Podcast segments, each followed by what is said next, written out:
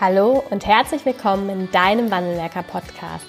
Dein Podcast für innovative und ganzheitliche Ideen und Konzepte im Arbeitsschutz.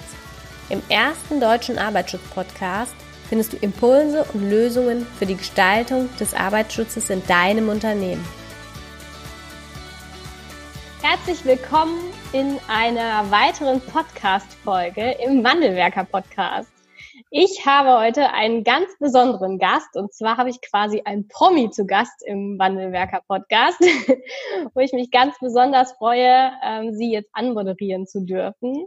Sie sind äh, bekannt als Speaker, Berufspilot, Autor, Managementberater seit mehreren Jahrzehnten und äh, Experte in Kommunikation. Und ich habe ein ganz, ganz tolles Zitat auch von Ihnen gestern nochmal aufgenommen. Und zwar, wir brauchen mehr Mut, um überlebbare Fehler zu machen. Da können wir gleich nochmal drauf eingehen. Genau. Ja, ganz, ganz viele Kunden ähm, zählen zu, oder ganz, ganz viele Unternehmen zählen zu ihren Kunden, Deutsche Post, Microsoft und ich glaube Sparkasse, MAN, Obi. Und mittlerweile haben sie sechs Bücher selbst geschrieben und an unzähligen Büchern mitgeschrieben und jetzt noch eine ganz, ganz große Zahl, mittlerweile über 3000 Seminartage durchgeführt und Sie haben es eben so schön gesagt, die stecken einem dann irgendwann auch in den Knochen. Ich begrüße Sie ganz herzlich, Peter Brandl im Arbeitsschutz-Podcast. Vielen Dank für die Einladung.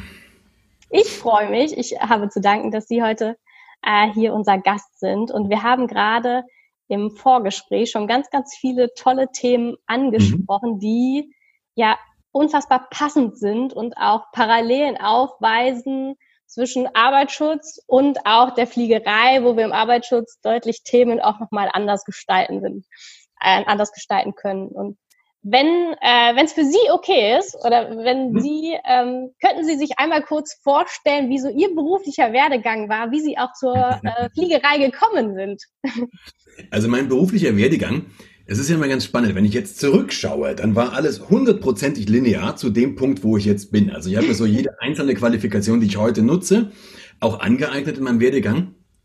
Wenn Sie sich die Strecke aber anschauen, da waren dann massenweise Ecken und Kanten. Also, ich bin mehr oder weniger wegen Latein aus der Schule geflogen, bin, habe dann eine Fachhochschule, Fachhochschule gemacht, habe Sozialwesen studiert, bin also vom Titel her ein richtiger Sozi, Diplom-Sozialpädagoge, habe in dem Beruf selber aber nie gearbeitet, sondern habe ähm, erstmal ein Vertriebsunternehmen gehabt und dann sehr, sehr schnell eben dieses Trainingsunternehmen äh, gegründet. Weil diese inzwischen fast dreieinhalbtausend Trainingstage oder Veranstaltungstage müssen ja irgendwo herkommen. Ne? Also das mache ich jetzt wirklich seit praktisch 25 Jahren.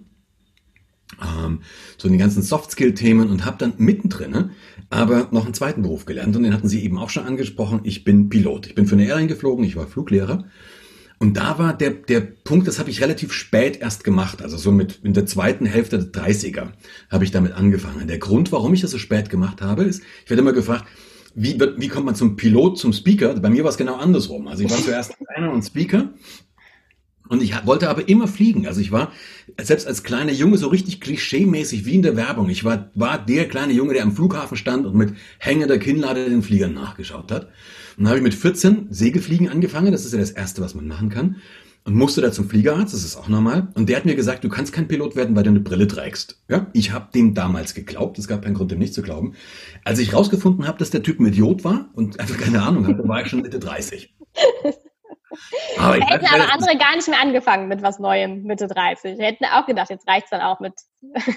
Ja, und gucken mal, das ist ja spannend, weil es gibt so, ich weiß nicht, wer es gesagt hat, es war entweder Albert Einstein oder Milton Erickson, die haben gesagt, es ist nie zu spät, eine glückliche Kindheit zu haben. Ja. Und für mich, das ist tatsächlich so eins meiner, meiner, meiner Lebensmotti, sagt, heißt, glaube ich, die Mehrzahl von Motto. Ähm, wenn, wenn du etwas spürst in dir, wo du sagst, da habe ich richtig Bock drauf, warum nicht machen? Und ich bin, war damals mit Mitte 30 Gott sei Dank in der glücklichen Lage, dass ich mir diese Privatpilotenlizenz leisten konnte. Also das Unternehmen, Unternehmer war ja sehr erfolgreich, also habe ich das gemacht und ähm, habe da Blut geleckt. Und da kam einfach so dieses Ding, das kennt glaube ich auch jeder, vielleicht nicht mit der Fliegerei, aber wenn es etwas hat, wo wirklich das Herz für schlägt, das, das kriegt man dann nicht los. Also wenn man so einen bestimmten Virus hat, der läuft einfach durch. Und dann habe ich Privatpilotenlizenz gehabt, habe ähm, dann die Instrumentenflug, dann die, dann die Berufspiloten, dann die Linienpilotenlizenz, dann auch den Fluglehrer gemacht, also alles durch, bis zu dem Moment, wo ich dann eben im Cockpit auch saß. Also bin richtig für eine Airline geflogen. Und dann ist aber was ganz Spannendes passiert, womit ich nicht gerechnet habe. Ich war dann in diesem Cockpit gesessen als zwar altersmäßig nicht, aber erfahrungsmäßig junger Co-Pilot und habe mir die Frage gestellt, willst du das jetzt wirklich die nächsten 30 Jahre tun? Also willst du das, den Job jetzt die nächsten 30 Jahre machen? Und dann musste ich für mich etwas schockierend mir eingestehen, habe ich eigentlich keinen Bock drauf. Also ich wollte große Flugzeuge fliegen, das mache ich jetzt gerade. Und ich habe da, ich finde das auch immer noch lässig und meine Lizenzen sind auch gültig. Also ne, ich könnte jetzt sofort, wenn mich jemand einstellen würde, könnte ich jetzt direkt wieder anfangen. Aber Sie sind aktuell nicht, an, nicht angestellt als Pilot, sondern haben nur alle Lizenzen. Ganz genau. Also ich habe gültige Lizenzen, ich fliege auch.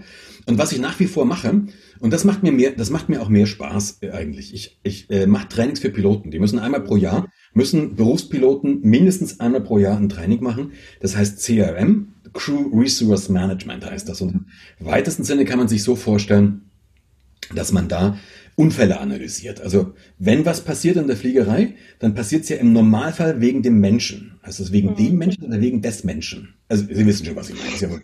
Ich bin ähm, Ingenieur, kein. Ja.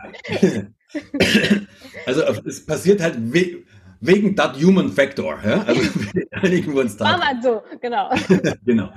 Ähm, und, und das analysiert man mit Piloten sehr, sehr intensiv. Man, wir, wir, haben ja auch die Datenbasis. Wir können ja auch gucken, mhm. Cockpit Voice Recorder und, und äh, Flight Data Recorder, wo man wirklich eine sehr, sehr profunde Datenbasis hat. Mhm. Und deswegen im Gegensatz zu allen anderen Branchen exakt nachvollziehen kann, was ist da genau passiert. Ja, mhm. und darauf kann man, es gibt sehr gute Forschung drüber, das bearbeite ich mit Piloten. Und irgendwann habe ich gemerkt, das kann man sensationell aufs Management übertragen. Weil ein Unternehmen oder ein Team wird von Menschen geführt und ein, Unter und ein Flugzeug wird von Menschen auch geführt. Also praktisch ist das das Gleiche. Ja? ja. Dann habe ich das gemacht, das war das erste Buch, die Crash-Kommunikation. Und dann schreit's natürlich danach, das auch auf das Thema Arbeitssicherheit und Arbeitsschutz zu übertragen. Ja, genau, das schreit danach. Vielleicht wollen wir es einmal machen. also ich, äh, gerade das, das Analysieren von Unfällen, also ein Großteil des Arbeitsschutzes ist ja davon geprägt, dass wir uns äh, passierte Ereignisse ganz ja. genau anschauen und häufig, ähm, so habe ich, jetzt, hab ich das bisher immer erlebt, ist es dann so, entweder ähm, die Mitarbeiter oder steht dann drin, als Maßnahme Mitarbeiter erneut sensibilisieren oder Mitarbeiter erneut anlassbezogen unterweisen. In der Regel wage ich jetzt mal ähm, zu bezweifeln, dass tatsächlich der tatsächliche Kern auch des Ereignisses dann zutage gekommen ist. Ja. Das ist natürlich anders, wenn man eine andere Datenlage hat. Oder woran liegt es auch ein Stück weit, dass wir da nicht an den Kern häufig von Unfall, also Unfallursachen identifizieren können und dann auch adäquate Maßnahmen treffen können? Ich weiß das gar nicht, ob man das nicht unbedingt, ähm, ob man die Unfallursache wirklich nicht identifizieren kann. Ich glaube, das kann man relativ häufig sehr gut mhm. bei klassischen Unfällen.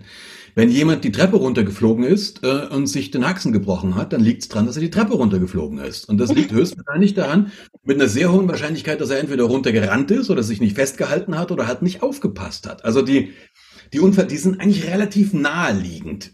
Ja, wir haben ja nicht, wir haben ja in der, in dem klassischen Arbeitssicherheit nicht so diese, sehr vertrickten psychologischen Ketten, die dann irgendwie, ja, gibt's auch, aber fangen wir doch mal mit den Basics an. Also ich glaube, der, die, die Ursache ist sehr, sehr, ist sehr, die ist häufig sehr naheliegend, aber wir kriegen das erste Problem.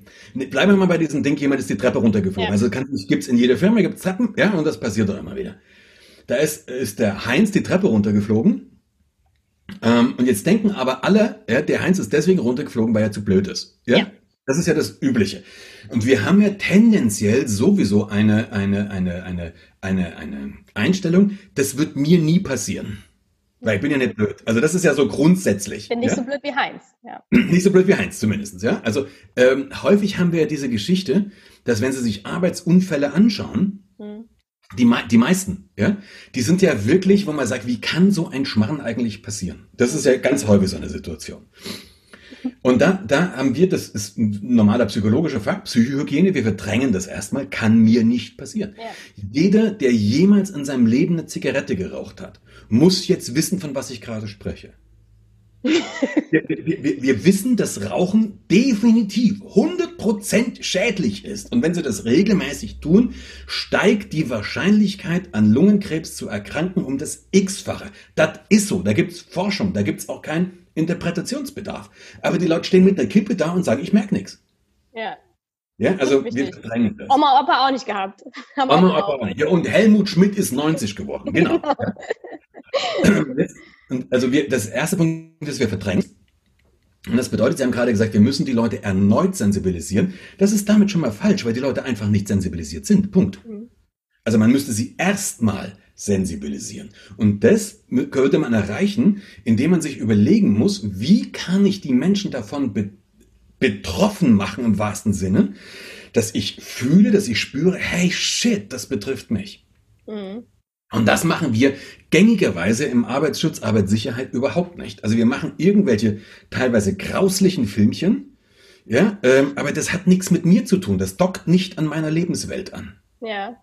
Ja, und das, und, und, und, und, das geht im Wording ja das nächste weiter. Ja, das geht im Wording ja weiter.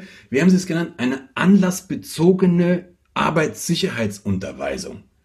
Da, ich meine, da kriege ich doch schon, da kriege ich doch schon wirklich Nachenstarre, wenn ich das, wenn ich das Wort nur höre. ja? Das ist doch, ja, das ist, es klingt nicht sexy, ne? Haben wir eben gesagt. Ja, das sagt doch jeder abends, jeder, jeder normale Mensch sagt abends in der Kneipe, heute kann ich noch drei Bier trinken, weil morgen früh muss ich nicht, da muss ich nicht fit sein, da habe ich nur diese komische Arbeitsschutzunterweisung. Und dann passiert doch genau das, was wir heute auch haben. Und ich sage das mit vollem Respekt. Also bitte jetzt nicht falsch verstehen. Ich weiß, dass sehr, sehr viele Menschen, die in dem Bereich arbeiten, wirklich versuchen, das richtig und gut zu machen und dass die wirklich ihr Bestes geben. Fakt ist aber, die Kunden, also die Mitarbeiter und Mitarbeiterinnen, die in diese Unterweisungen kommen, ähm, die haben keinen Bock drauf. Und das ist doch normal, wenn ich sie einlade zu einer Unterweisung. Also allein das Wort schon, da haben sie keinen Bock drauf. Ich muss, ja. mir, ich muss mir andere Gedanken machen, ähm, wie kann ich an ihnen andocken. Und das bedeutet jetzt zum Beispiel, ähm, sie sind ja, also die unsere Zuhörer und Hörerinnen hören uns gerade, aber wir sehen uns gerade, ne? weil wir, wir legen das Ganze auf, wir sehen uns. Und wenn ich sie sehe, würde ich mal mutmaßen, dass sie einige Jahre jünger sind als ich. Vermutlich, ja. Vermutlich. Außerdem sind Sie eine Frau und ich ein Mann. Ja, Sie wohnen woanders als ich. Sie sind Ingenieurin. Sie haben eine andere Vorerfahrung als ich. Also Sie haben eine andere Re Lebensrealität. Ja. Und das bedeutet, wenn ich, wenn ich, wenn ich Sie erreichen möchte, muss ich erstmal Beispiele aus Ihrer Lebensrealität wählen. Mhm. Wenn ich mit Piloten arbeite, wenn ich mit Piloten Unfälle analysiere, muss ich mir Unfälle suchen von Flugzeugen, die die fliegen. Mhm. Also das macht überhaupt keinen Sinn, zum Beispiel ein Airbus und eine Boeing, die haben unterschiedliche Philosophien. Also die, die ganze Cockpit-Philosophie ist unterschiedlich. Und äh, es gibt Boeing-Fans und es gibt Airbus-Fans. Das muss man jetzt nicht verstehen. Ist einfach so. Können wir jetzt mal so, so annehmen. Das bedeutet aber, wenn ich mit einem, wenn ich mit Piloten arbeite, die tendenziell Airbus fliegen, hm. dann sollte ich schauen, dass ich Zwischen, Zwischenfälle finde, die mit dem Bus, also mit dem Airbus stattgefunden haben. Wenn ich, wenn ich, wenn ich Piloten mit Piloten arbeite, die Hubschrauber fliegen, dann brauche ich keine Unfälle von Flächenflugzeugen haben, weil die sagen, ja, die Anlaufflieger, das ist sowieso andere. Ja, das dockt nicht an. Wenn ich, wenn ich, ähm, wenn ich mit ihnen arbeite, ähm, dann, dann, dann, dann, dann muss ich mir Unfälle überlegen, die tatsächlich jüngere Frauen gefährden können. Da docke ich bei ihnen an. Ja. Und da kann ich den ganzen Scheiß für, die ganzen interessanten Sachen für ältere Männer schon mal schenken. Ja. Ja. Um überhaupt, damit ich Ihnen überhaupt zuhöre, damit das genau. ein Stück weit äh, interessant für mich genau. sein könnte. Ganz genau. Ja. ja. Das muss eine Relevanz haben. Egal was wir tun, jeder Mensch entscheidet innerhalb der ersten 20 Sekunden äh, oder 30 Sekunden, ob das, was jetzt, ob, ob es, es, sich lohnt, weiter zuzuhören. Mhm. Und das entscheiden wir sehr, sehr egoistisch. Das machen wir alle so, das ist so. Ja? ja. Also muss ich diese Relevanz sehr, sehr schnell bieten. Und wenn äh, dann die Unterweisung beginnt mit Herzlich willkommen, schön, dass Sie alle da sind zur diesjährigen äh, Arbeitsschutzunterweisung, sind die 30 Minuten, 30 Sekunden um. Ja. Und äh, das war's dann auch mit äh, dem, dem Lerneffekt. Wie gehen Sie, ähm, also Fehler passieren ja auch in der Fliegerei oder im Cockpit. Wie gehen Sie dann in der Aufarbeitung mit, äh, ja, mit solchen Fehlern um? Was machen Sie da anders als ähm, ja, vielleicht in Managementbereichen oder im, auch speziell im Arbeitsschutz? Naja, das erste ist, ähm, wenn ich sage sensibilisieren, es gibt ja so einen klassischen, so einen klassischen Trainingskreislauf mhm. auch. Oder Managementkreislauf ist eigentlich das Gleiche. Wenn ich Ihnen was nahebringen muss, dann muss ich Sie als erstes für dieses Thema sensibilisieren. Ja. ja also, ähm, ich bringe mal so eins meiner Lieblings, meiner Lieblingshassbeispiele aus dem Arbeitsschutz. Das ist ein wunderbares Wort. dieses Wort heißt Handlauf. Ja, und es gibt großartige Schilder, da steht drauf Handlauf benutzen. Ja? In jeder unserer Zuhörer. Ich glaube, ich glaube, das ist sogar Pflicht, die irgendwo anzubringen. Ja. Dieses Schild, Entschuldigung, ist kontraproduktiv. Das erzeugt das Gegenteil von dem, was man erzeugen will. Das ist psychologisch, Entschuldigung, wenn ich das so deutlich sage, Blödsinn. Weil erstens, kein Mensch benutzt in sein, okay, fast kein Mensch, außer Menschen, die intensiv mit Arbeitsschutz zu tun haben. Aber sonst benutzt kein Mensch das Wort Handlauf. Das benutzt ja. keiner. Kein Mensch im normalen Sprech Sprechrepertoire haben wir dieses Wort nicht. Ich musste, als ich das das erste Mal höre, musste ich auch drüber nachdenken, was ist das? Machen Sie einen Test, gehen Sie in irgendeine Fußgängerzone, suchen Sie 15 Leute raus und fragen, weißt du, was ein Handlauf ist? Da sagen 14, ich habe keine Ahnung. aber vielleicht von den 14 sagen nur noch 10, aber bei mir in der Firma hängt ein Schild, ich soll es nicht benutzen. Das ist doch Blödsinn. Wenn wir schon eine Sprache, wenn wir schon Wörter benutzen, die Menschen einfach nicht benutzen, ja. das hat nichts mit Andocken zu tun, dann muss ich es anders formulieren. Der zweite Punkt ist, ähm, Sie als eine junge Frau werden sagen, wenn ich Ihnen sage, benutzt eine Handlauf oder benutzt das Geländer, dann sagen Sie, ich bin doch nicht blöd, ich bin alt genug, ich bin schon groß, ich kann selbstständig verletzungsfrei eine Treppe runterlaufen. Genau das sagen wir. Das heißt, das Problem fängt ganz woanders an. Das Problem ist ein ganz anderes. Das Problem ist nämlich, dass wir Dinge tun, ohne darauf zu achten, was wir eigentlich tun. Hm. Das Problem in der Fliegerei nennt man Situational Awareness. Wir rennen einfach, weiß ich nicht, mit zwei Kaffee oder mit zwei Bechern Kaffee, mit drei Ordnern unterm Arm und was weiß ich nicht, am besten noch am Telefon eingeklemmt. So rennen wir über den Flur und rennen dann eine Treppe runter und dann wundern wir uns, wenn wir auf die Fresse fliegen. Das hat aber nichts mit dem Handlauf. Den könnte ich gar nicht benutzen, weil dann müsste ich den Kaffee erst abstellen. Hm. Ja, also so. Das ist der erste Punkt. Also wenn ich sie zum Beispiel, und das, deswegen muss ich irgendwas machen, wo sie spüren, wo sie erkennen, shit, das betrifft mich auch. Ja. Was kann ja, denn das also, sein? Das könnte zum Beispiel, wenn ich mir nicht über Kommunikation arbeite, ich mache, ich komme ja aus dieser Richtung, mache sehr viel mit Kommunikation, da mache ich eine Übung, da erzähle ich den, den Leuten eine ganz kurze Geschichte von vier Sätzen, die sind sinnlogisch, die hängen auch noch zusammen. Und danach stelle ich drei Fragen zu der Geschichte. Drei Fragen, die man mit Ja, stimmt, hast du gesagt, stimmt nicht, hast du was anderes gesagt oder keine Ahnung. Also Ja, Nein, weiß nicht beantworten kann. Wenn ich das mit zehn Menschen mache, habe ich keine Übereinstimmung. keine. Keine. Ja? Also, das heißt, wir hören alle was anderes. Bei vier Sätzen. Bei vier Sätzen und drei Fragen. Das läuft, ja? Funktioniert. Und da kann ich mir ein paar Gedanken machen. Ich kann mir, ähm, Sie könnten einen kleinen, man kann einen kleinen Test entwickeln, ähm, wie schnell zum Beispiel eine, eine Konzentrationsfähigkeit überlastet ist. Also Sie mhm. können, man kann einen kleinen Test machen, wo man einfach, äh, weiß ich nicht, keine Ahnung, ähm, es gibt ja zum Beispiel dieses Video bei YouTube, können Sie mal googeln, ähm, wo man die, also ein Bas Basketballteam und da muss man die, glaube, Anzahl der Ballkontakte des weißen Teams zählen. Mhm. Ja? Also wir haben Team ja, in weißen ja. T-Shirts, mit schwarzen T-Shirts und man soll die Ballkontakte des weißen Teams zählen. Und das macht man dann brav und während des Videos läuft aber ein Gorilla durchs Bild. Also ein Mensch mit Gorilla-Kostüm. Und jetzt wissen Sie es natürlich, jetzt sehen Sie den Gorilla. Wenn Sie das nicht wissen, weiß keine Sau, dass da ein Gorilla durchs Bild gelaufen ist. Wir kriegen es einfach nicht mehr mit. Ja. ja?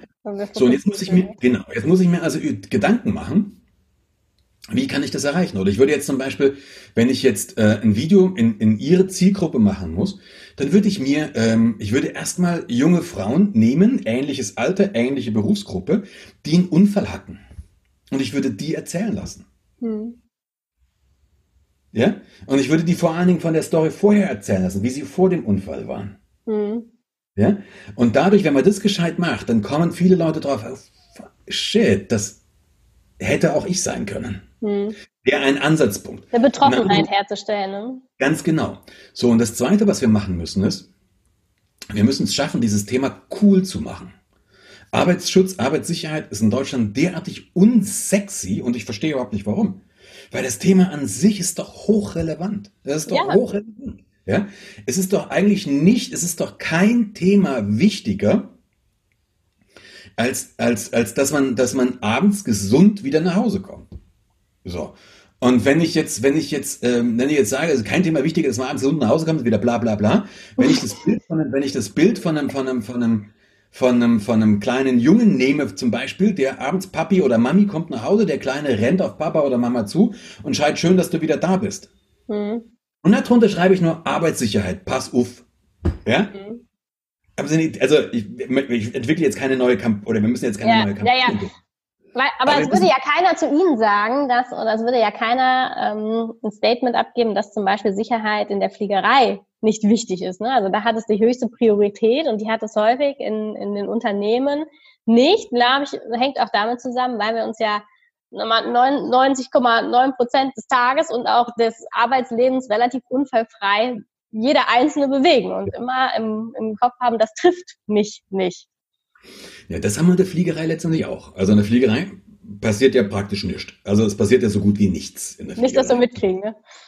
Ja, auch die Wahrscheinlichkeit, wenn Sie als, wenn Sie als professionelle Pilotin arbeiten, die Wahrscheinlichkeit, dass Sie in dem gesamten Berufsleben im echten Cockpit, also außerhalb vom Simulator, niemals eine kritische Situation haben, die ist sehr groß. Ja, weil das ist einfach extrem sicher. Also da passiert nichts wirklich Relevantes. Es gibt ja. eine Reihe von Zwischenfällen, aber die analysieren wir dann.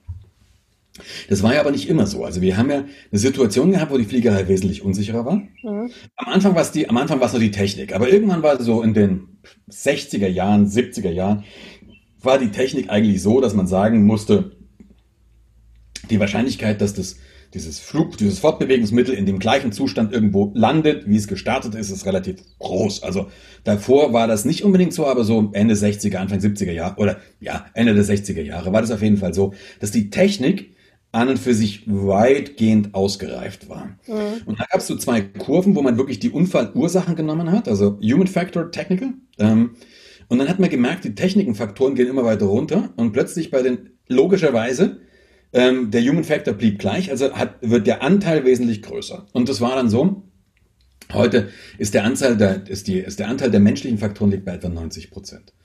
Und jetzt haben wir bei der Fliegerei die gleiche Sache gehabt. Eine zentrale Geschichte ist zum Beispiel, ähm, dass wir in der Fliegerei das Superheldenphänomen haben. Das hat man ja überall. Also Sie ja. kennen mit sich die Situation, ja. Sie, Sie bringen irgendjemandem was bei, sehen, der macht Mist, na komm, ich mach's gerade selbst, oder? Das haben wir ja regelmäßig. Das bedeutet aber, sie lassen sich nicht kritisieren. Haben wir alle den, den Effekt. Mhm. Ja.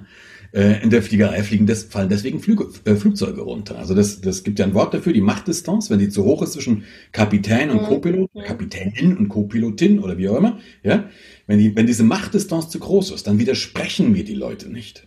Ja. Ja, und das haben sie häufig in, in, einem, in einem verarbeitenden Betrieb zum Beispiel. Da haben sie ja die, die Blaumänner und die Bleistiftträger. Ja, ja? das auch. Also, ne? Genau, und da haben sie das auch. Und wenn die Bleistiftträger oder halt die Kittel, die Kittel, die Kitteltierchen, ähm, wenn die, wenn die Distanz zu den Blaumännern zu, zu groß ist, dann haben sie das regelmäßig, dass die Leute an, an einer Maschine Dinge sehen, die einfach nicht okay ist. Mhm. Ja? Aber sie haben sich entweder dran gewöhnt oder sie sagen, mir hört eh keiner zu. Mhm. Ja? Wie geht man damit um? Also was, also gerade auch der, der, Sie haben ja was Schönes beschrieben, was wir auch im Arbeitsschutz erleben. Also ja. unsere Maschinen sind deutlich sicherer geworden jetzt. Technisch, äh, technische Maßnahmen sind echt super ausgereift in vielen Unternehmen, nicht in allen. Und jetzt kommen wir auch dahin, dass 95 Prozent des äh, Unfallgeschehens sich aufgrund von menschlichen Faktoren ereignet. Ja. Was hat man dann in der Fliegerei gemacht, um das zu reduzieren oder da adäquat entgegenzuwirken? Also im Prinzip kann man sagen, wir brauchen zentral zwei, zwei, zwei Bausteine dafür. Der eine Baustein in der Fliegerei, ich habe das vorhin schon mal angesprochen, nennt man Situational Awareness. Mhm. Also das Situationsbewusstsein, so kann man es am besten übersetzen. Ähm, Situationsbewusstsein bedeutet, dass mir erstmal klar wird, wie fehleranfällig ich bin. Mhm. Ja?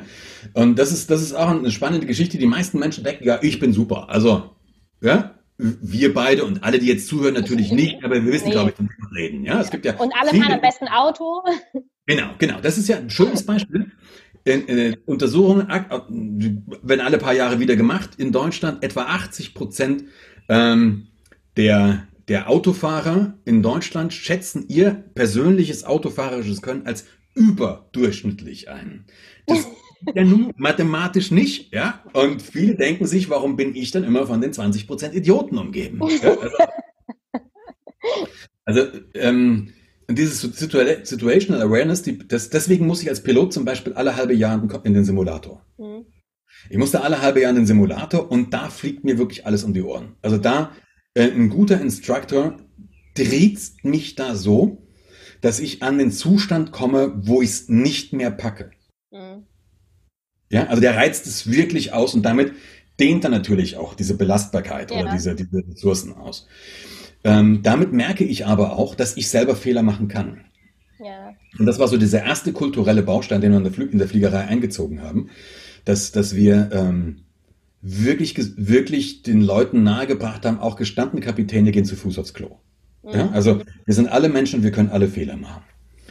Dafür brauche ich aber eine Kultur, in der das möglich ist. Und da komme ich zum zweiten Baustein. Und der zweite Baustein ist, ähm, da kommen wir zum Thema Fehlerkultur, also Umgehen mit Fehlern oder auch Learning Organization. Jetzt hängt es wieder ein bisschen davon ab, in welche Richtung wir jetzt gerade weitermachen wollten. Learning Organization wäre dann mehr, mehr so die Management-Richtung. Die ist zentral, da, das ist zentral wichtig, dass ich eine lernende Organisation habe, dass ich überhaupt in Zukunft überlebe. Also das ist mal jenseits, wir reden jetzt schon gar nicht mehr über Arbeitsschutz, wir reden über Überleben eines Unternehmens am Markt. Mhm. Wir müssen in Zukunft eine lernende Organisation haben, sonst sind wir nicht schnell genug, um uns den immer schneller werdenden Veränderungen anzupassen. Also wenn die Organisation an sich nicht lernt, dann machen es die anderen für uns und kicken uns raus. Mhm. Das ist immer so einfach. Jetzt kann ich mir aber die Frage stellen, was braucht es, damit eine, eine, eine Organisation eine lernende Organisation wird? Und das hat was damit zu tun, ich kann ja nur aus Fehlern lernen. Ja. Ja? Aus eigenen oder aus den Fehlern von anderen. Das setzt aber wiederum voraus, dass wir eine Kultur haben, in der es möglich ist, über Fehler zu reden. Mhm. Das ist die zentrale Baustelle. Und jetzt müssen wir uns tatsächlich überlegen, wie gehen wir mit Fehlern um. Ja? Und da werden wir, Fehler meistens werden sanktioniert. Ja, und wenn ich aber Fehler sanktioniere, dann muss ich mich nicht wundern, wenn die vertuscht werden, weil kein normaler Mensch wird gern bestraft. Das ist so. Ja, also wenn ich einen Fehler sanktioniere. Ist ja, menschlich, ne? Dann, also, ja? das geht bei kleinen Kindern intuitiv los und hört halt nachher nicht auf. Natürlich, und das, das ein banales Beispiel, da ist irgendein Mensch, nehmen wir wieder produzierendes Unternehmen, irgendein, irgendein Mensch an der Maschine, sieht, da läuft was schief, geht zu seinem Chef, zu seinem Meister oder zu seinem, weiß ich nicht, Werksleiter sagt, Meister, da läuft was schief. Was sagt er? Dann mach's halt weg. Ja. ja. Bedeutet aber jetzt, dass dieser Mensch, der das gemeldet hat, zusätzliche Arbeit hat. Ja. Der muss seinen eigenen Job machen und gleichzeitig muss er den Fehler noch beheben, für den er überhaupt nichts kann. Ja. Also wenn der einigermaßen pfiffig ist, dann wird das nächste Mal die Klappe halten. Ja, das ist natürlich ist keine positive Wertschätzung, die einem entgegengebracht wird für das Melden eines Fehlers. Ja, genau. Und darüber muss man wirklich mal, muss man mal nachdenken. Wie geht man damit, wie geht man tatsächlich da, damit um? Und ich glaube, das sind so, die beiden Sachen sind die, sind, sind die, sind die Haupt, die Hauptbausteine. Also diese Learning Organization oder, oder die, die ja. Fehlerkultur. Und das zweite ähm, ist eben die, äh, diese Situational Awareness, dass ich, dass ich, dass ich irgendwann mal klar kriege, so haben wir ja gestartet mit dem Sensibilisieren, es betrifft mich auch. Mhm. Wie, ähm, wie so also wie sollten wir mit Fehlern umgehen? Was wäre der richtige Weg in dem genannten Beispiel jetzt? Also, lassen wir mal anders anfangen. Ich stelle Ihnen jetzt die Frage und parallel für alle Menschen, die jetzt zuhören, können Sie mir die Frage beantworten. Ja? Ganz easy, nichts Schlimmes. haben Sie schon mal einen Fehler gemacht und zwar einen bescheuerten Fehler? Ja, klar. Ja, genau. Ich frage nicht welchen. Alle haben schon mal was richtig Beklopptes gemacht. Ja. Und zwar sowas. Vermutlich wie, erst heute oder so. Ne?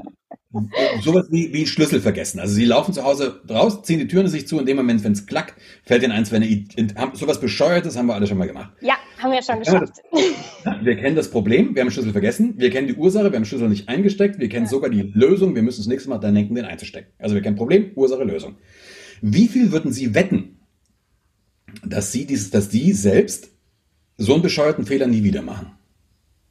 Wenig. Und das ist der Knackpunkt. Und das müssen wir verstehen. Wir haben also einen Fehler, wir kennen das Problem, wir kennen die Ursache, wir kennen die Lösung, aber wir wissen hundertprozentig, wir werden diesen Fehler wahrscheinlich wieder machen. Wir sind nicht mehr bereit, 20 Euro zu wetten, dass wir den nie wieder machen. Ja.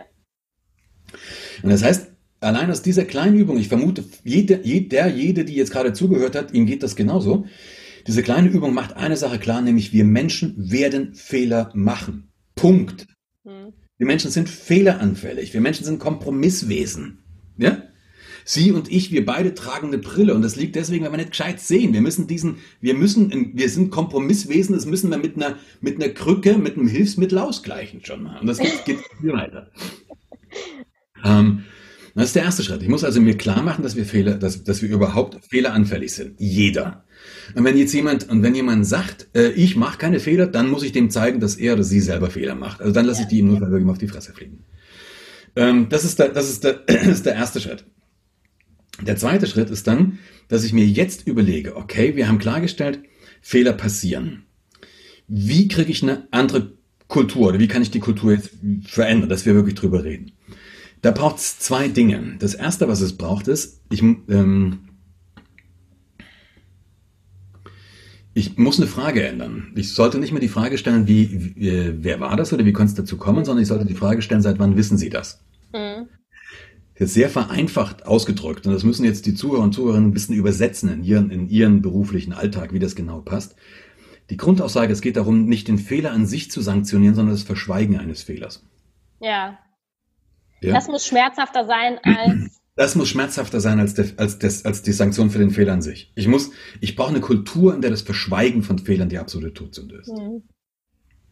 Das ist die, das ist die Basis. Ja? Jetzt kann ich mir aber als Führungskraft überlegen, okay, was passiert denn den Leuten, wenn sie einen, wenn sie einen Fehler zugeben? Mhm. Ja? nur Augenrollen reicht das schon. Ja?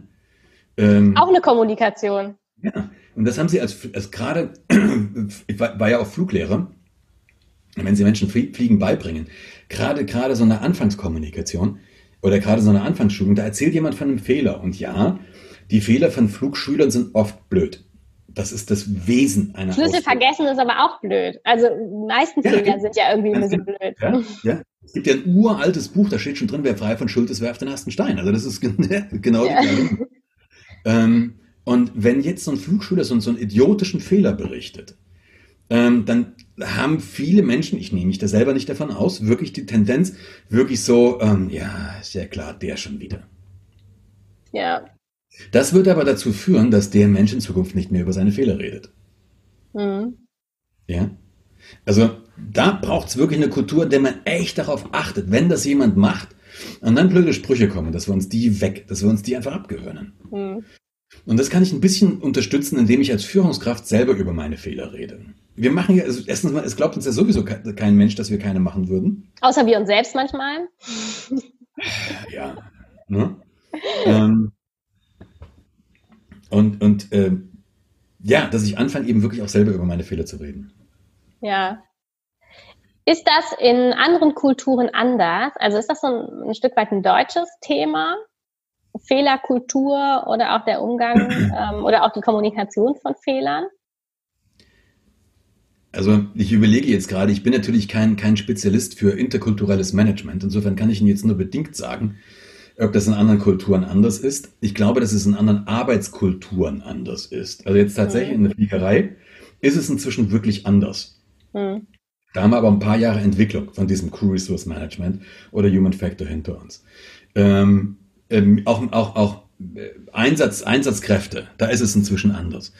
Die Medizin äh, vollzieht das jetzt zumindest in bestimmten Bereichen nach. Da entwickelt sich es gerade dahin. Hat okay. sich teilweise entwickelt, geht gerade dahin.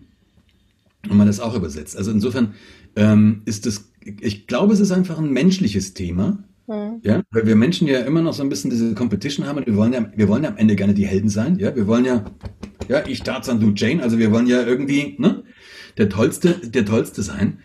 Und äh, wenn ich einen Fehler eingestehe, ist das ja, dann bringt das ja keine Ego-Punkte. Mhm. Ja? Und genauso, das ist, das ist diese, das ist der Shift, den wir irgendwie hinkriegen müssen. Okay. Können, wir, äh, können Sie vielleicht noch mal kurz die Bausteine des CRMs erläutern? In, in, in Kurzzusammenfassung. Was, was ist das im Wesentlichen und wie können wir es vielleicht auch auf den Arbeitsschutz adaptieren? Also die Bausteine CRM, Crew Resource Management, also nicht Customer Relationship Management. Ja, ja ganz wichtig. Ersten, ja. Den ersten Baustein ist es Kommunikation. Also wenn was schiefgehen kann, liegt es sehr, sehr häufig an Kommunikation. Dass Kommunikation schlicht und einfach ähm, indifferent ist, dass sie, ähm, dass sie nicht eindeutig ist und, und, und, und. Ein zweiter wichtiger Baustein ist Stress. Ja, also wissen wir alle, je gestresster, Ihren Schlüssel haben Sie höchstwahrscheinlich nicht vergessen, nachdem Sie ausgeschlafen waren, in Ruhe gefrühstückt hatten, es Ihnen gut geht, Sie eine kleine Morgenmeditation nee, nee, der Mann hatte einen allergischen Schock. ja, also irgendwie, Sie waren dem Fokus ganz woanders. Also kann ich das auch übertragen. In welchen Situationen sind meine Mitarbeiter, Mitarbeiterinnen vielleicht mit ihrem Fokus mhm. komplett anders? Ja? Also, was haben wir gehabt? Kommunikation haben wir, Stress haben wir gehabt. Führung, Führungskultur mhm. und damit auch Unternehmenskultur sind ganz zentrale Baustellen. Ähm, Fatigue, Ermüdung wäre eine weitere Baustelle. Jetzt überlege ich gerade mal, ähm, ob noch was Wichtiges dazukommt. Die klassischen biologischen Faktoren, aber das kommt jetzt wieder auf die Branche an, wo die, wo die auch reinspielen. Aber ich glaube tatsächlich Kommunikation, Unternehmenskultur, damit Führungskultur und Stress, das wären mal so die, die wichtigsten Baustellen neben der Wahrnehmung an sich, also klassische hm. Wahrnehmung verändert, an denen man schrauben könnte. Hm. Und, und, das sind ja alles Themen, die dann auch übertragbar sind auf, ähm, ja, wie gehe ich mit Fehlern, wie gehe ich mit dem Arbeitsschutz und auch den Themen des Arbeitsschutzes um. Absolut, absolut. Äh. Ja. Und der, und der Knackpunkt ist, ist häufig, ähm, ich glaube, dass das, für mich ist tatsächlich da haben wir vorhin schon drüber gesprochen, eine der größten Schwierigkeiten, dass dieses Thema nicht sexy ist. Mhm. Arbeitsschutz, Arbeitssicherheit ist einfach nicht sexy. Da haben die Leute keinen Bock drauf. Dabei ist dieses ist das Thema für mich einfach unglaublich wichtig. Dann kann man sich, dann kann man sich Gedanken machen, wie macht man's? Wie macht man's sexy? Mhm. Also ähm, ich habe zum Beispiel äh, einen Vortrag gehalten für, werde ja öfter mal so eingeladen, auch so, so Impulsvorträge, um die Leute gerade dafür zu sensibilisieren. Ja? ja. Man muss ja sensibilisieren. Und da bietet sich die Fliegerei einfach super sexy an. Ja, ja? weil einfach das Fliegen ist ein sexy Business. Ja, jeder Mensch ist schon mal geflogen, auch wenn wir Flugangst haben. Die meisten Menschen fliegen irgendwie hin, weil ich sonst halt nicht nach Mallorca komme. Zumindest nicht ohne einen vernünftigen Aufwand. Also da haben die Leute Bock drauf. Und man kann sich das gut nachvollziehen und das ist halt einfach so, das ist so eindeutig. Also dann bietet es sich an. Und ich habe einen, einen Vortrag gehalten, das war damals noch für die deutsche Steinkohle, noch mhm. bevor, ähm, ähm, als, als zu einer Zeit, als die, als die, als die letzten Bergwerke noch aktiv waren, aber es war so diese Abbauphase. Also, mhm. Und die Leute haben mir gesagt, jetzt kommt so ein Flieger daher, was will der uns erzählen? Und mein Einstieg war, so weit auseinander sind unsere Jobs eigentlich gar nicht. Sie sind 1000 Meter unter der Erde, ich bin 1000 Meter über der Erde. Wir sind beide in Umwelten, wo wir nicht hingehören. Und wenn ja. wir Mist tun, sind wir so schnell tot, so schnell können wir gar nicht gucken. Haben wir gesagt, stimmt. Ja? Mega Einstieg, ja. Und da sind wir wieder bei dem Punkt von eben, Sie haben die natürlich perfekt abgeholt. Also die hören Ihnen jetzt zu. Absolut. Und das ist wirklich relevant. Darüber muss ich mir Gedanken machen. Ja? ja. Und ähm, die haben zum Beispiel eine, die haben eine Kampagne gehabt, die haben echte Kumpel genommen also echte, echte Menschen, die da arbeitet, haben die von einem richtig, richtig guten Fotografen fotografieren lassen. Das waren also richtig, das waren echt so Bruce Willis Pics. Also das war. Ja, ich, ich kenne die Kampagne. Ich habe die Fotos. Die Kampagne, ja. ja. Super irre, ja. Und da haben die dann unten die Sprüche reingebracht, ja. Und die Sprüche waren aber jetzt auch nicht äh, Handlauf benutzen, ja. das, waren, das waren halt Sprüche, wie die Leute halt sprechen, also ja. wie die Menschen reden. Und das erste war, dass die Leute echt Bock auf so ein Poster hatten. Also da hat dann die Leute mitgemacht. Weil ja, weil auch, die sehen super geil aus, die Fotos. Den richtig. Ja. Das kann die Kampagne, kann jeder mal nachgucken. Heißt, glaube ich, denk daran, bevor du losgehst. Sicherheit, denk daran, denk, denk daran, bevor du loslegst. Wenn man das mal googelt, findet man auch die Bilder. Ja. Und die Leute, die da fotografiert sind, die haben alle einen großen Print bekommen und der hängt bei denen zu Hause über dem Sofa. Ja, weil es ein geiles Bild ist einfach. Also, und da kann ich doch die Menschen einbeziehen. Ja, ich kann, ich kann, ähm, mit Menschen reden, aber eben nicht so abstrakt, sondern eben nicht so, wie Menschen halt sprechen. Und wir, ich, ich, wenn ich, wenn ich sie einladen möchte, dann lade ich nie, dann lade ich sie nicht zur ersten und hoffentlich in Zukunft häufiger stattfindenden Unterweisung im Pasta-Essen ein, sondern ich mache, da, da kommt kein Mensch, ja, sondern ich muss mir überlegen, wie mache ich das Ganze attraktiver? Weil die an sich haben die Leute, die wissen ja, wenn sie einen Unfall haben und danach tot sind oder das Auge ist aus oder der Arm ist ab, das ist blöd. Aber wir müssen dieses, diese Connection hinkriegen, dass das bei den Menschen andockt. Und ich glaube, das ist äh, tatsächlich ein großes, großes Thema in allen Unternehmen. Absolut. Das so zu transportieren, dass, die, dass, dass das auch ankommt. Und da, by the way, denn wir müssen das Rad ja nicht neu erfinden. Klassisch, das ist letztendlich ist das klassisches Marketing.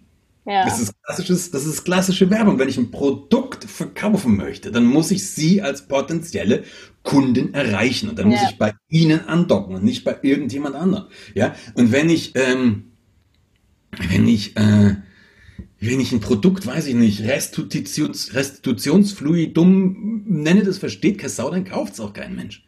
Nö. Ja? Und können wir manchmal so, Sie sind Ingenieuren, deswegen sehen Sie mir das bitte nach und alle Arbeits, äh, Arbeitssicherheitsfachkräfte sehen Sie mir das bitte auch nach. Aber dann müssen wir manchmal von unserem Dünkel so ein Stück runter mhm. und wieder die Sprache der Menschen sprechen. Mhm. Und das ist das Wort Handlauf ein super Beispiel. Wir haben es ja in der Vorbesprechung gehabt. Sie kennen das Wort, ja, weil Sie aber auch im Arbeitsschutz arbeiten. Sonst kennt es keine Sau. Also muss das Schlimme ist, meine Tochter kennt vermutlich auch das Wort. Ich glaube, da müssen wir jetzt mal von, von Geländer sprechen. Ja. kommt, die, kommt die in die Schule und sagt Handlauf und keiner kennt das Wort. ich war im, ich war in einem Flieger gesessen. Ähm, ist schon eine Weile her. Ich sage auch keine Airline. Ähm, da, der Flieger war noch am Gate gestanden. Es war ein Interkontinentalflug nach Kanada. Ja? Und wir haben ein bisschen Verspätung gesagt und irgendwann sagt, macht die Kapitänin eine Durchsage, die mhm. ging so sinngemäß. Und damit haben Sie haben ja gemerkt, wir stehen hier noch, Entschuldigung für die Verzögerung, die Verzögerung liegt daran, dass wir Probleme mit einem Triebwerk haben. Wenn mir mal geben. Also, wir haben jetzt gleich elf Stunden Interkontinentalflug. Ja? Wir stehen am Boden und die sagt, die, die, wir fliegen noch nicht los, weil wir Probleme mit einem Triebwerk haben. Wir versuchen es gerade zu starten wenn uns das gelingt, sind wir sofort auf dem Weg. So kann man echt Ängste indizieren. Ja, wollten Sie eigentlich ja? wieder aussteigen? Der, der ich habe zwei Triebwerke, hat ein Flugzeug, ne? Und davon brauchen Sie auch zwei. Der, ne? der hatte sogar vier, damit fängt es ja? schon mal an.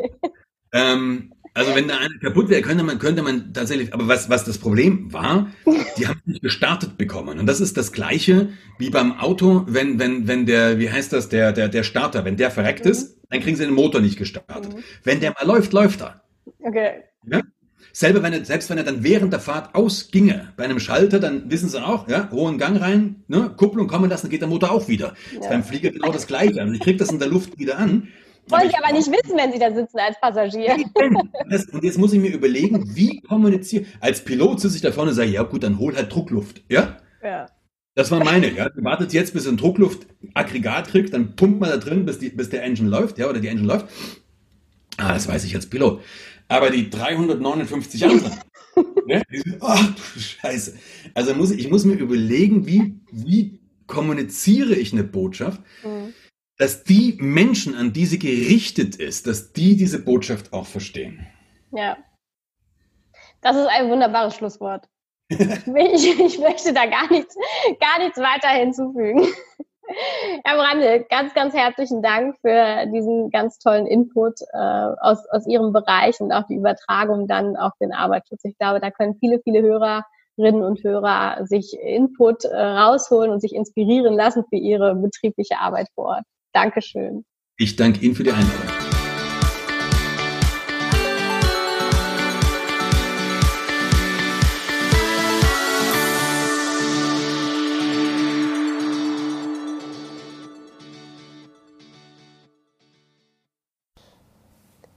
Ganz herzlichen Dank fürs Zuhören und dass du bis zum Ende dabei geblieben bist.